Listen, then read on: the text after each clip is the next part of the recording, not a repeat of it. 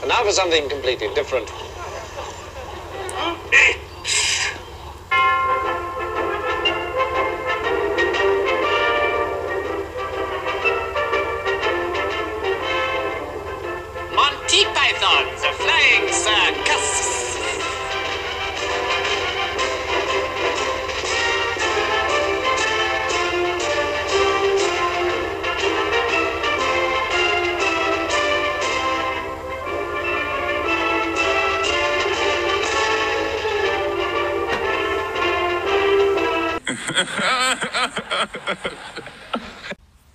A rather somber welcome, everyone, to episode number 97 of the Keep It To Yourself podcast, the most above average podcast ever to hit your ear holes.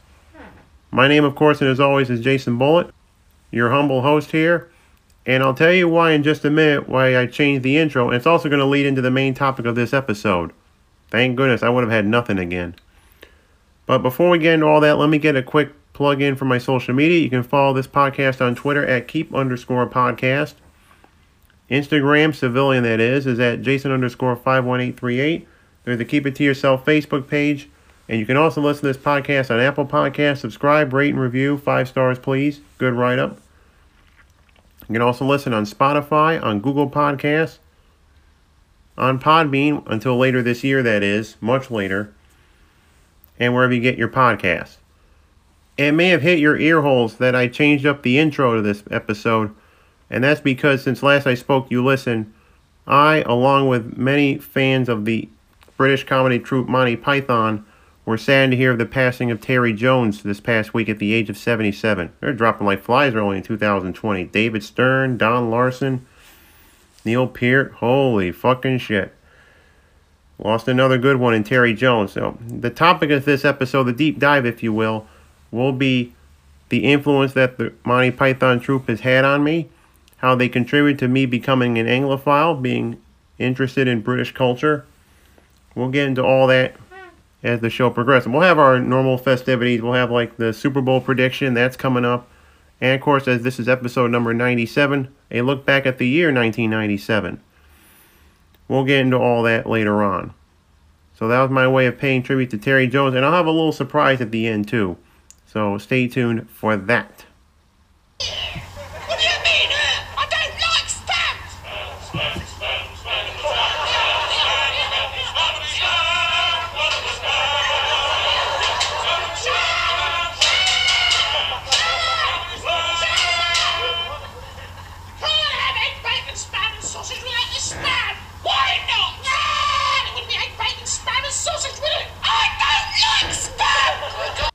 I may have spoiled the surprise there, but anyway, let's get to the vanity portion of this podcast. You're probably wondering to yourself, what has happened in the life of one J. Michael Bullitt since last he spoke and we listened? Well, strap in, folks. Got quite the week here. Most importantly, and this will affect the podcast, I've been working two jobs recently. I can't tell you about the second, but they treat me very well over there, and I will reveal it when I feel it is necessary because I don't want the word to get out. My dad kind of, you know, gave me a little warning about putting that stuff on Facebook. I was so happy about it. I immediately took it down. But let's start with the week before. And me and a number of people who are in my autism support group and are good friends of mine from said group gathered at this tavern in Clifton Park, New York to celebrate one of my friends' birthdays. Now, when it comes to an event like these, I had to know what was going on in advance. You know, part of me was like autism. Also, you know, didn't want to spend too much on the money, trying to tighten up the wallet, not spend as much in 2020. Be a real, uh, you know, not be a complete miser, cheapskate, Uncle Scrooge type of person. But there you go, right there. So I DM'd this person, a female, and she said, Well, if you want to have the chicken wings, they're free, but you'll have to pay for anything else you're going to have. So I decided, you know what? I'll have the French onion soup because it's probably going to be a while before the chicken wings come out. That was a little burp there you heard. Never mind. Sorry about that. Hopefully you didn't hear that. Anyway, back to the story. This is one of these taverns that's owned by this company that owns two other taverns in Saratoga County, New York, the rolling hills thereof. And this is a promotion that they have that if it's your birthday, you got to be there the exact day of, and you have like your age and number of chicken wings. Not boneless, we're talking bone in. And there was a wide variety Thai chili, barbecue, mild. Oh man, they were so good. Now, with these things, well, these little gatherings, when they're involved in restaurants, what you have to do is, yeah, I don't know there's some kind of way. I had to DM this person, all right, so is it separate checks or is everybody going to have to throw in? And she told me, if you want to eat the wings, they're free. But if there's anything else you want, you'll have to pay for that yourself. So I figured, well, it's going to be a while before the chicken wings come out. So I decided to get some French onion soup. It was good, let me tell you. I like the wings. I enjoyed the camaraderie. Had a wonderful time. And then we had a bit of a snowstorm. It wasn't like the golly whomper we had last year on Martin Luther King Day weekend, where we got slammed with up to a foot and a half. Far from it. We got about three to five inches. I even drove in the snow to my sister's house for dinner that Saturday night. Now, there's this function on my 2016 Kia Soul where it prevents you from getting stuck in snow. You just press it, it takes the locking mechanism off, and you're able to just glide through the snow like nobody's business. Well, I'd forgotten to do that after dinner when I backed out of my sister's house and try and prevent a case of pink eye or potential case of pink eye on the part of my nephew. So I got the car warmed up because the snow was still falling as I was eating dinner and watching TV and hanging out and this, that, and the other. So just after 6 o'clock, after my nephew had had his bath, I figured, all right, well, I'm going to get going. I've been here for over an hour, don't want to wear out my welcome. So I clear the car off. I, the side windows were all right, just had to get all the snow off the windshield. Duh. And the roof, that would be a hazard. And then sometime after I backed out of the driveway into the roadway, I tried to go up the hill to go back to Bullitt House, and I was having great difficulty. The tires were spinning. I was like, all right, well, you know what? Let's do a little experiment here. Let's call an audible. Omaha, Omaha. More football to come, just so you know. A little tease there. And what we decided to do, or we, my I, pronouns, pal, it's late in the evening. I'm recording this on Friday night, the 24th of January, 2020. This should be out next week. I put the anti-traction skidding, or whatever that function is. I pressed that button, went the opposite way down their street, went through part of the subdivision. Like, all right, well, let's try this again. And we went up the hill, no trouble at all. Made it back. So that was it right there. So it's been a busy week for me. Not much happened. There was only only uh, news of interest or consequence that happened to me. It's been busy times, but 2020 is looking to be my year. And speaking of years, we're now going to hit the year 1997, give the old over the shoulder glance back. So let's strap in the Wayback Machine and get going, shall we? Yeah. You know what? I like the. No doubt. Uh. Play on, play it. Play on, play it. Yo, Dre, drop the verse. It's going down, fade to Blackstreet. The homies got at me, collab creations. Bump like agony, no doubt. I put it down, never slouch. As long as my credit can vouch, a dog couldn't catch me. Say out. Tell me who could stop with Dre making moves, attracting honeys like a magnet, giving them orgasms with my mellow accent. Still moving this flavor with the homies Blackstreet and Teddy, the original rough shakers. Shutting it down, good lord. Some mellow old school jams to lead us to this segment of the Keep It To Yourself podcast. This is episode 97, so it follows that we take a look back at the year 1997. And we lead you into a little dedication to some of my old friends from Saratoga Springs, then junior high school. That was No Diggity by Blackstreet featuring Dr. Dre, number 7 on the Billboard Hot 100 charts for the week ending February 1st, 1997. Great mellow jam for all of us who are of a certain age. Let's start as always with what was making headlines in 1997. The biggest story, unfortunately, was the death of Princess Diana. 16 years earlier, she married Prince Charles of England. And of course, the royals are in the news, but not for good reasons. What with Meghan Markle and Prince Harry wanting to leave the royal family and go off on their own. It was much more somber news involving the royal family. In the early hours of August 31st, 1997, Princess Diana, her paramour, Dodi Al Fayed, and two other people were in a limousine in Paris on a chase from the paparazzi. They went into a tunnel, and all of a sudden, the limousine crashed and all occupants involved were killed. I remember being at my grandma Todell's house. She had had a medical emergency, and whatever plans we made for the Labor Day weekend were scuppered because my mom decided to go look after a visitor in the hospital. And we were at the house, and we woke up Sunday morning to the sad news. I remember the funeral the following Saturday. Speaking of sad events, a wave of school shootings began late in 1997 with shootings at high schools in Pearl, Mississippi and Paducah, Kentucky. I was in ninth grade when all this shit went down. There was a financial crisis in Asia around that same time as well. There was also natural disasters in the news. Another tornado hit Great Barrington, Massachusetts, this time the day before the 4th of July of 1997. This was the day before I went to Washington to go visit my sister, and she had an internship going that summer at the Library of Congress down in Washington. Stayed in Silver Spring, Maryland, uh, had a billet family. Like she was on a travel team for ice hockey.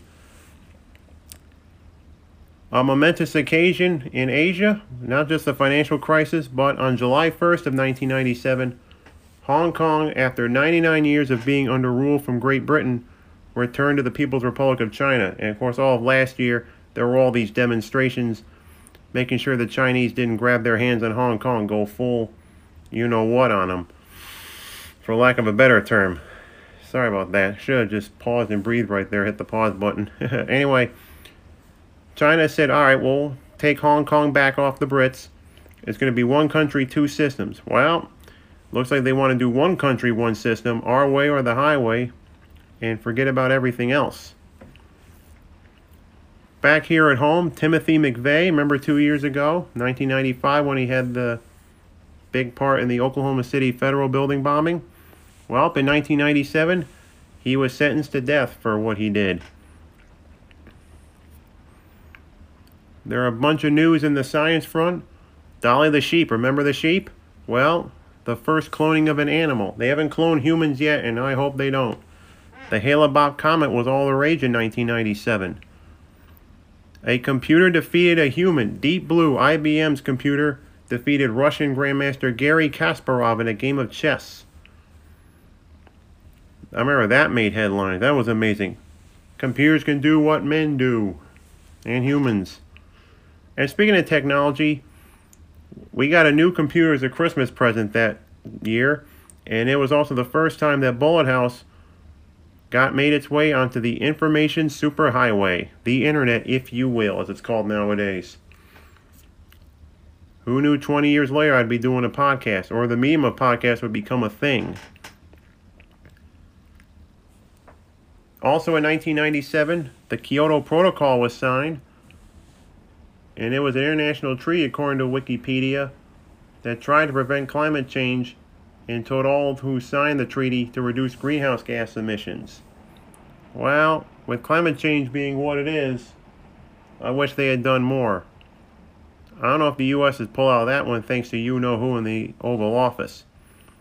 Jody Williams, a woman from Brattleboro, Vermont, and her organization, the International Campaign to Ban Landmines, won the Nobel Peace Prize in 1997 and also international affairs, the Confederation Bridge opened in Canada, linking Prince Edward Island to the Canadian mainland. It must have been tough going to get from the mainland to Prince Edward Island before this bridge opened. I would become a fan of wrestling a year later, but there are some momentous events that led to me becoming a fan later on down the road.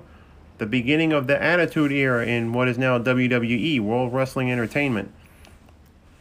Now, and there was also the Montreal Screwjob at Survivor Series 1997 when Bret Hart came out in the short end of it against Stone Cold Steve Austin in the main event. And that's the last of wrestling talk we're going to have this episode. There were some bursts and debuts that made their way in in 1997, a mix of people and actual things. Lamar Jackson, boy, we could have wished he was in the Super Bowl, huh?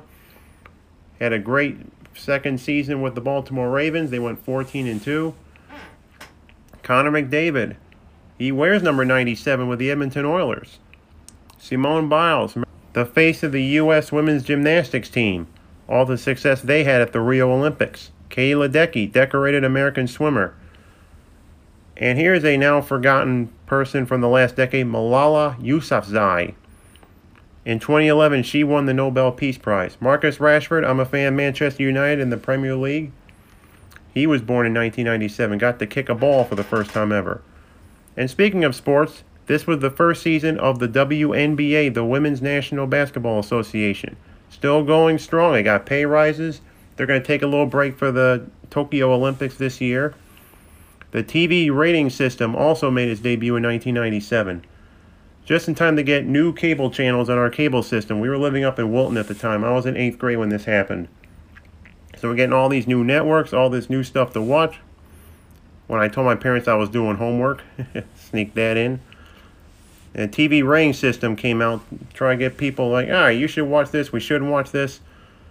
And I got the new cable channels in time for the premiere of a influential show on Comedy Central called South Park. Trey Parker and Matt Stone, one of my favorite TV shows of all time. And the emergency alert system came into being, replacing the emergency broadcast system with that tone. Oh, I can't do it very well. Well, as I've mentioned before on this podcast, as there is life on this earth, there should also be death. And a lot of great luminaries also left us in 1997, headed for the exits to the pearly gates, if you will. Two companies went under in 1997. Woolworth, after over 120 years in business. We used to have one in Saratoga Springs, this hideous strip mall in the middle of the city, downtown. I've been in there a few times. Montgomery Ward finally went under in 97. They had a, a store at the old Saratoga Mall. As for actual people who passed away in 1997, I mentioned Princess Diana earlier. Days after her passing came that of Mother Teresa, a spiritual woman, a woman of God, who did her best to help those who were the less fortunate in her own unique way. This death happened while I was in Washington, D.C., the passing of Charles Kuralt, a great newsman for CBS News and host of one of my favorite TV programs of all time. I mentioned South Park, but this is way different. CBS Sunday Morning, one of my finest traditions of modern times.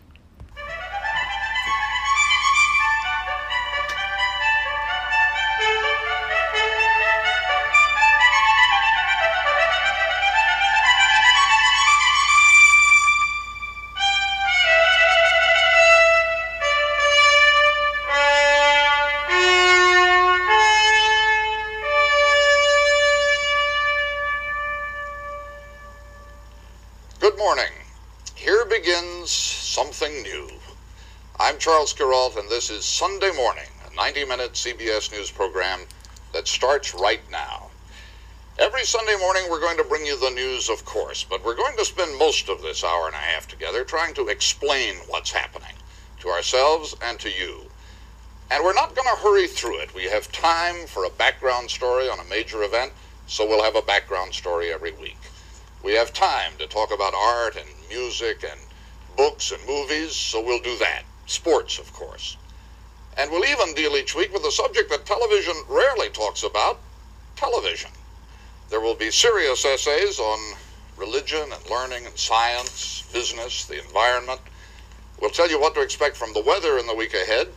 And every week, I'm going to sit down over there and talk with the CBS News correspondents who are covering the big stories, wherever in the world the news finds them, to see if we can make some sense of where we've been during the past week and where we're going. That was the beginning of Sunday morning on January 28, 1979, 41 years ago this weekend. Charles Kuralt was the very first host of that program, and he stepped down hosting his last show on Easter Sunday, April 3rd, 1994. Time for us to part, you and I. Saying goodbye to the viewers of Sunday morning is like saying goodbye to old friends. That's the way I feel.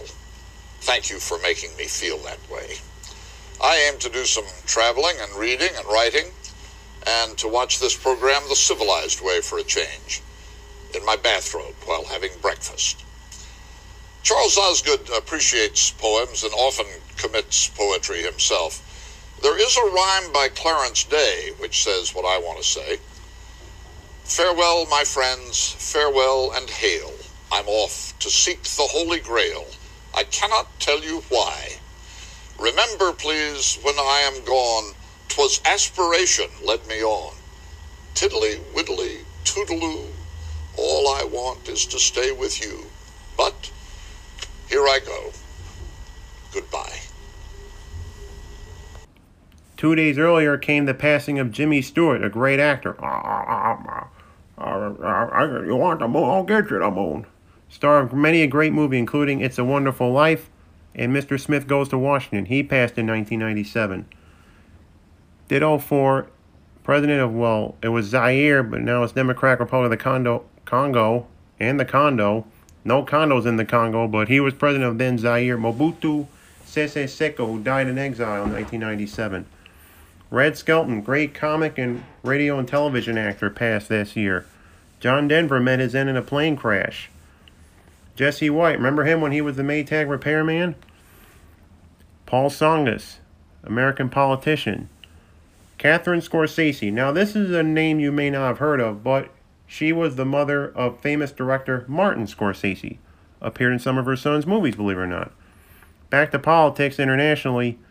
Chinese Premier Deng Xiaoping passed in 1997. And going back to Africa, Nigerian musician Fela Kuti passed in 1997. Ditto for Pakistani musician Nusrat Fateh Ali Khan. Pat Paulsen, here's one from the Obscurity File. He was a part of the Smothers Brothers Comedy Hour. A counterculture figure, if ever there was any. Not on the level of Cheech and Chong, but still he had his own subversive humor. Even ran for president in 1968. Didn't do so well. Because, well, Richard Nixon. Two greats of the Beat generation, Allen Ginsberg and William S. Burroughs, passed in 1997. Japanese actor Toshiro Mifune. If you're old enough to remember the miniseries Shogun on NBC, he played Lord Toranaga in that miniseries. He was also involved in the films of Akira Kurosawa, including one film I saw when I was in college as part of this Intro to Film Studies class, Seven Samurai. It was one of the longest films I had ever seen. That and Apocalypse Now. Thank goodness they didn't show the director's cut of that film. All right, where were we?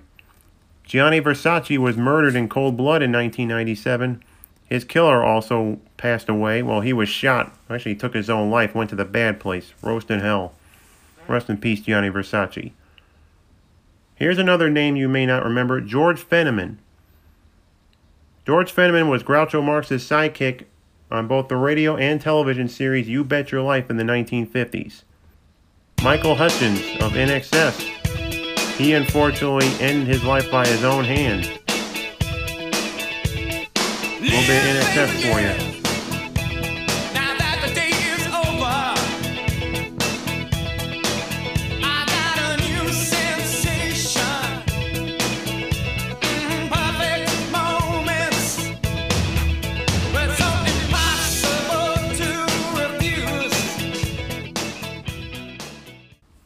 Dennis James, he was the game show host. He hosted the nighttime version of The Price is Right. Mm-hmm. He was kind of the substitute Bob Barker in that regard. He passed in 1997.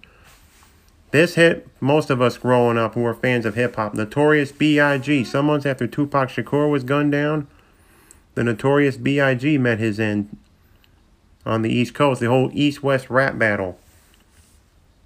Denver Pyle, great actor, passed away in 1997. And speaking of whom, the great comedic actor, one of the best cast members in the history of Saturday Night Live in my book, Chris Farley, met his end toward the end of 1997. 33 years old. What a hilarious actor he was. One of my favorite characters was this motivational speaker named Matt Foley. Now, as your father probably told you, my name is Matt Foley, and I am a motivational speaker. Now, let's get started by letting me give you a little bit of a scenario of what my life is all about. First off, I am 35 years old, I am divorced, and I live in a van down by the river. If you were a fan of animated cartoons, you mourned the passing of Don Messick in all likelihood. Don Messick was the voice of Scooby Doo. Huh? Rocky? Me? And of course, Boo Boo Bear, that's how I got to know him. The Ranger isn't gonna like this, Yogi. Professional wrestling suffered a huge loss with the death of Brian Pillman at such a young age in 1997. He paired up with Steve Austin as the Hollywood Blondes in WCW before both made their way to what is now WWE. The Penguin, Burgess Meredith, the Penguin from the Batman television series, passed in 1997. Robert Mitchum, actor and singer. Mama, look at Boo Boo, they shout. And Mama told them, shut up your mouth. I know a good voice when I hear it. You may not have known the name of Ernie Anderson. Well, he was the voiceover guy for ABC television here in the United States for many years. In fact, chances are in this country, you may have grown up hearing his voice, and not know who he was. And you'll meet our special guest Rocket Balls Tits. And you'll meet our special guest star Fuck. There's no special guest. He's just a guest. Fuck him. Well, I'm stuck. Jesus Christ, I hate it when it's near the end of the week. Puzzle gets fucking tougher. And you'll meet our guest co-host from the hit series Oh Fuck It. Right up the fuck it, I gotta tell you. I know. Not the most professional, Ernie Anderson. That was his blooper reel. Rather funny. Got that off an episode of the Dana Gould Hour. Please don't sue Dana if you're listening to this. Jacques Cousteau, the great National Geographic fixture, the underwater explorer, passed in 1997. And also rounding out this necrology of the year, Roy Lichtenstein, the great pop artist. He passed in 1997 as well. On to sports in Major League Baseball, the Florida Marlins won their first ever World Series by defeating the Cleveland Indians in seven games. And of course, they wound up selling off the whole team after that. The Chicago Bulls, no selling off in the NBA. They beat the Utah Jazz to win their fifth NBA title, the second in a row. The Green Bay Packers, don't you wish they were in the Super Bowl this year? Well, they won their first ever since the days of Lombardi by defeating the New England Patriots. Whatever happened to them? In Super Bowl 31, the Detroit Red Wings won their first Stanley Cup championship since 1955, the days of Gordie Howe, sweeping the Philadelphia Flyers four games to none. I forgot to mention college basketball and college football the last few episodes. I've been very ignorant. Please forgive me in that regard. Championship game played in 1997. The University of Florida with Danny Wuerffel at quarterback won the national championship, while the University of Arizona, Lute Olson. Big shout to Derek Pedrick, who was the lacrosse coach there for a number of years. They won their first ever NCAA basketball championship. There was one noteworthy incident that took place the evening of June 28, 1997. It was a heavyweight championship fight between Evander Holyfield and Mike Tyson. Mike Tyson, during the fight, bit off part of the ear of Evander Holyfield, and it caused a wild melee in the ring. And unfortunately, it marked the entrance into insanity of Mike Tyson. He hasn't been the same since, and I'm sure Evander Holyfield felt the same way too. That year's Oscars, the best film of 1996 went to The English Patient, nominated for 12 categories, won three quarters of the Oscars for which they were nominated. And I remember seeing this in the theaters, the top grossing film of the year, Men in Black. Will Smith, you've done it again. Grossing over a quarter billion dollars nationwide. At that year's Grammys, the best record was Change the World by Eric Clapton, while the best album was Falling Into You by Canadian songstress Celine Dion. And that's a look back at 1997, and now a special attraction remembering Monty Python. I'm a lumberjack and I'm okay. I sleep all night and I work all day. He's a lumberjack and he's okay. He sleeps all night and cut down trees, I eat my lunch, I go to the lavatory. On Wednesdays I go shopping and have buttered scones for tea. As you heard at the top of the show, this episode is all about Monty Python, and I'm doing this off the back of the passing of Terry Jones. However, I have to make a quick mention of this. I'm recording this on Sunday, the 26th of January, 2020, and moments ago, as I record this, I've heard some devastating news about the sudden passing of Los Angeles Lakers guard, superstar, and legend Kobe Bryant. The news came out earlier today that he was among five other people that were killed in a plane crash outside Los Angeles. Kobe Bryant was a member of the Los Angeles Lakers, played 20 years from 1996 to 2016. He won five NBA championships, led the Lakers to seven NBA Finals appearances, won a number of MVP awards, but also garnered some controversy, not for what he did on the court, but for one incident off the court in July of 2003 at a hotel in Colorado. I don't want to mention it too much, but I want to just mark the passing of a NBA legend. We've lost so many greats this month. David Stern, Don Larsen, Terry Jones. We're going to get back into that in just a bit. Rocky Johnson, forgot to mention him in the obits, father of the Rock. Whole bunch of greats. They're going like flies. Let's embrace the now. That's all I say. You never know when they're going to go. You see your loved ones tonight, give them a big hug because you never know when they're going to be gone. Don't I know it? The beginnings of the Monty Python comedy troupe were in England in the early 1960s. During that time, Terry Jones and Michael Palin met while they were students at Oxford University over in the UK. They performed as part of this troupe called the Oxford Revue. Meanwhile, at the other prestigious university in Britain, Graham Chapman and John Cleese met while at Cambridge University performing in the Footlights troupe. Eric Idle would come aboard a year later. The four Pythons would individually or with each other work on separate shows like I'm Sorry I Haven't a Clue, a radio series, At Last, the 1948 show for television, and among other projects. Terry Gilliam, the lone foreigner in the troupe, an American who now lives in the United Kingdom, met John Cleese while he was in New York City. John Cleese, that is. Pronouns, pal. The Pythons, either individually or parts thereof, worked on separate television and radio programs such as At Last, the 1948 show, and I'm Sorry I Haven't a Clue, which I first discovered my senior year at Castleton. This contributed to my Anglophilia starting in the mid 2000s. There was this radio station which what used to be called BBC 7, now it's called BBC 4 Extra, Radio 4 Extra, that is. And three times a week at that time, they would have British comedies. They would have The Goon Show. I'm sorry I read that again. I'm sorry I haven't a clue. There's a little game show which did not include any of the Pythons, so far as I can make out. And other comedies like The Burkiss Way and The Navy Lark. If you're in England, you know of what I speak. Well, this all led up to the creation of the influential television series Monty Python's Flying Circus, which premiered on BBC television October the 5th, 1969. Once the series was commissioned by the powers that be at the BBC, see what I did there? The Pythons were given all but carte blanche to do whatever they want. They were given complete creative control to display their brand of absurdist humor on television throughout the UK.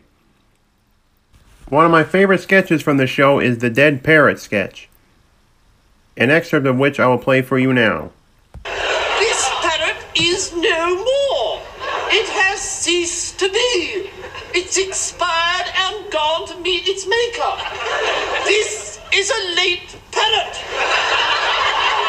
It's a stiff, life. It rests in peace. If you hadn't nailed it to the perch, it would be pushing up the daisies. It's run down the curtain and joined the crowd invisible. This is an ex-parrot. The Pythons parodied all the pressing social issues of the day politics, religion. No sacred cow was left unslaughtered by the five Pythons. Terry Gilliam, the lone foreigner, as I mentioned earlier, provided the animation that was interstitial to all the other sketches. While the Pythons had themselves a heck of a run. Unfortunately, John Cleese got crossways with the group and he departed in the mid 1970s which led to the series end in 1974, just as economic troubles were beginning to plague the UK. However, it was not the end of Monty Python's Flying Circus, at least on this side of the pond. It was just beginning.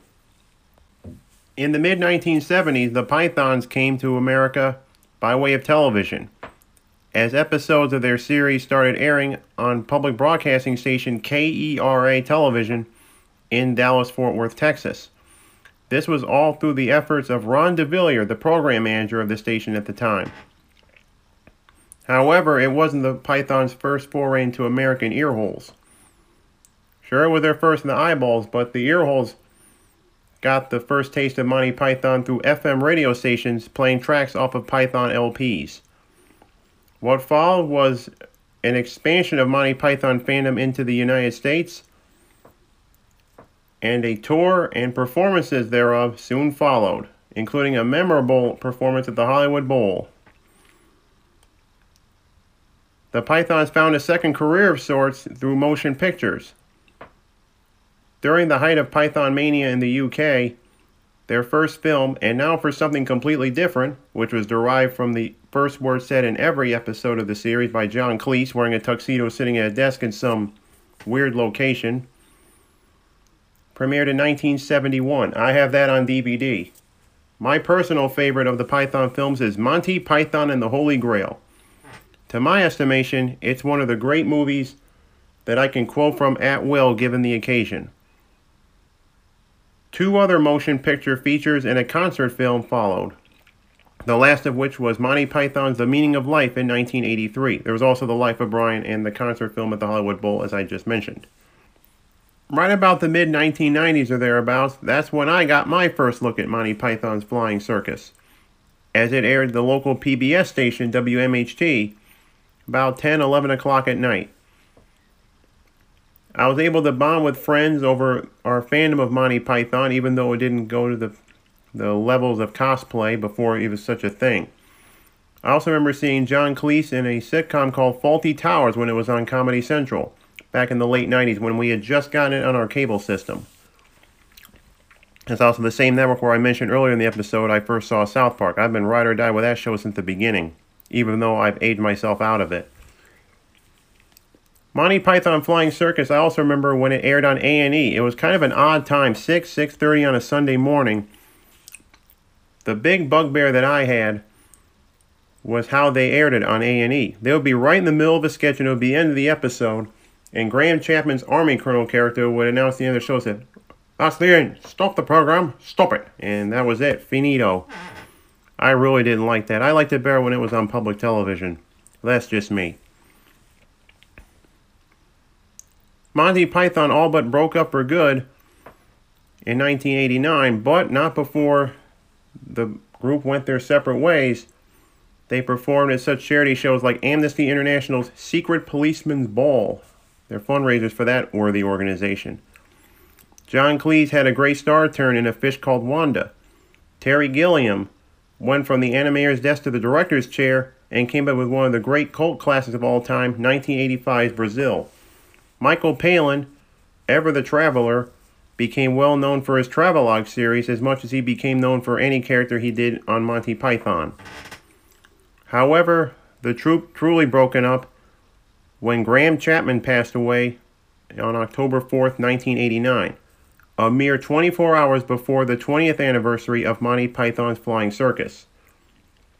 Earlier in the year, Chapman had developed a cancerous cell on his tonsils and had to have them removed. What complicated matters on his end was the passing of his mother in July. Terry Jones, whom we're memorializing in this episode, called Chapman's passing the worst case of party pooping in all history. End quote. Days later, the surviving Pythons gathered for Graham Chapman's funeral, and John Cleese gave one of the best eulogies, and probably the eulogy that summarized Monty Python's humor the most in this fashion. Graham Chapman, co-author of the parrot sketch, is no more. He had ceased to be. Bereft of life, he rests in peace. He's kicked the bucket, hopped the twig, bit the dust, snuffed it, breathed his last, and gone to meet the great head of light entertainment in the sky. And I guess that we're all thinking how sad it is that a man of such talent, of such capability for kindness, of such unusual intelligence, should now so suddenly be spirited away at the age of only 48 before he'd achieved many of the things of which he was capable and before he'd had enough fun. Well, I feel that I should say nonsense. Good riddance to him, the freeloading bastard, I hope he's. And the reason I feel I should say this is he would never forgive me if I didn't, if I threw, threw away this glorious opportunity to shock you all on his behalf. Anything for him but mindless good taste. I could hear him whispering in my ear last night as I was writing this. All right, please, he was saying, you're very proud of being the very first person ever to say shit on British television. If this service is really for just for starters, I want you to become the first person ever at a British memorial service to say fuck.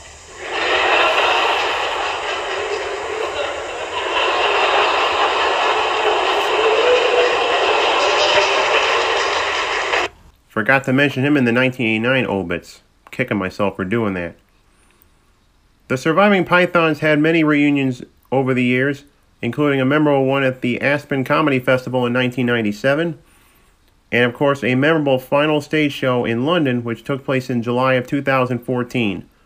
Their final stage appearance, which took place on July 20th of that year, aired on British television, and for those who are unable to make it, which means many across the pond here in the United States and throughout the world, at my guess, were screened to many cinemas around the United States. So that way, Python fans across the pond could see history in the making. Terry Jones's passing really does mark the end of Monty Python. There are only three left now, or actually four. John Cleese, Michael Palin, Eric Idle, and Terry Gilliam. Sic transit Gloria Mundi. Some things in life are bad, they can really make you mad. Other things just make you swear and curse. When you're chewing on life's gristle, don't grumble, give a whistle. And this'll help things turn out for the best. And always look on the bright side of life. Always look on the light side of life. If life seems jolly rotten, there's something you forgot. Before we wrap up this episode, I want to give some shout outs to my podcasting brethren. First up, the sportscaster Steve Bennett brought on Andrew Marchand to start season 10 to talk all things New York media, especially with Mike Francesa and Michael Kay, the little ratings war down there. And also Matt Crossman to talk about the late Neil Peart of Rush, whom we memorialized in the most recent episode of this podcast, the little hybrid ep. Greetings from Allentown. Broke down an episode of WCW Pro from January 18th, 1992. Something else happened in wrestling the day after. I just can't figure it out. What was it? I don't know. Also, the most recent episode was WWF All Star Wrestling from April 14th, 1984. And the Break It Down show continued on as usual. The most noteworthy episode was John Leon Guerrero's dad. It was very interesting to hear his tale. So check those podcasts out if you have the time. A little trip into Jason's sports car now. We're going to spare the music here. We have an American football contest of great importance coming up this coming week, and that is Super Bowl 54. The Kansas City Chiefs and the San Francisco 49ers. One half of my picks went through. The teams look evenly matched. Hopefully, this is going to be a better game. It has to be after last year's snooze fest. San Francisco has great players like Jimmy Garoppolo, great Kittle, Joey Bosa. One of his ancestors was uh, one of Al Capone's henchmen. And of course, you have Kansas City Chiefs. You got Travis Kelce. You got Pat Mahomes, of course. Tyreek Hill, all sorts of weapons. In the end, Kansas City is going to win its first Super Bowl in half a century. Now, there was another thing I want to wrap up with that happened in the week that was, and that was the announcement of the 2020 induction class into the Baseball Hall of Fame in Cooperstown, New York. As a Yankees fan, I was very happy to hear that Derek Jeter got into the Hall of Fame. This was a no brainer. Last year, Mariano Rivera got in, he was a unanimous vote. Unfortunately, number two, the captain of the New York Yankees, got in but unfortunately, one cockbag sports writer put in a no vote, which prevented, eh, for the second year running, two players going in unanimously. I don't know what the guy this I don't know what this guy's deal was, to be honest with you. He must have been from Boston, but curse that cockbag. Anywho's, it's good to see Derek Jeter get in. Larry Walker also got in, too. Great player. Colorado, St. Louis, and the Montreal Expos. I've told the story about the first Expos game I ever saw. He hit the game winning walk off home run in the bottom of the 10th inning. One pitch, one swing, that's it. See you later. Drive home safely. Adieu. And that'll do it for this episode of the Keep It To Yourself podcast. I thank you as ever for listening. I started this episode with a tribute to Monty Python, and I'm going to end it with one right here. So as I sign off, I'm going to leave you with an audio recording of my favorite Monty Python sketch of all time. You'll know when you hear it. I may have spoiled it before. Let the cat out of the bag. But I'm going to present it to you just as soon as I stop talking. So thanks again for listening. I never take the audience for granted, never have, never will. Rest in peace, Terry Jones. You will be dearly missed. Say hi to Graham Chapman and all the greats of comedy that have come before us. As always, and above all else, keep smiling. And let us embrace the now, shall we? Take care. Bye bye.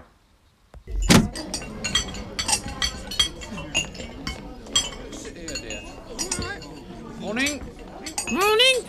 Well, what you got? Well, there's egg and bacon, egg, sausage and bacon, egg and spam, egg, bacon and spam, egg, bacon, sausage and spam, spam, bacon, sausage and spam, spam, egg, spam, spam, bacon and spam, spam, sausage, spam, spam, spam, bacon, spam, tomato and spam, spam, spam, spam, egg and spam, spam, spam, spam, spam, spam, spam, baked beans, spam, spam, spam, and spam. Spam, spam, spam spam and spam. Or lobster thermidor crevettes with the Mornay sauce served in the Provençal manner with shallots and aubergines garnished with truffle pate, brandy, and a fried egg on top and spam. Have you got anything without spam? Well, the spam, egg, sausage, and spam. That's not got much spam in it. I don't want any spam. Why can't she have egg, bacon, spam, and sausage? That's got spam in it. Hasn't got as much spam in it as spam, egg, sausage, and spam, has it? Could you do me egg, bacon, spam, and sausage without the spam then? What do you mean? Ugh? I don't like spam. Spam, spam, spam, spam, spam, spam, spam, spam, spam, spam, Bloody Vikings.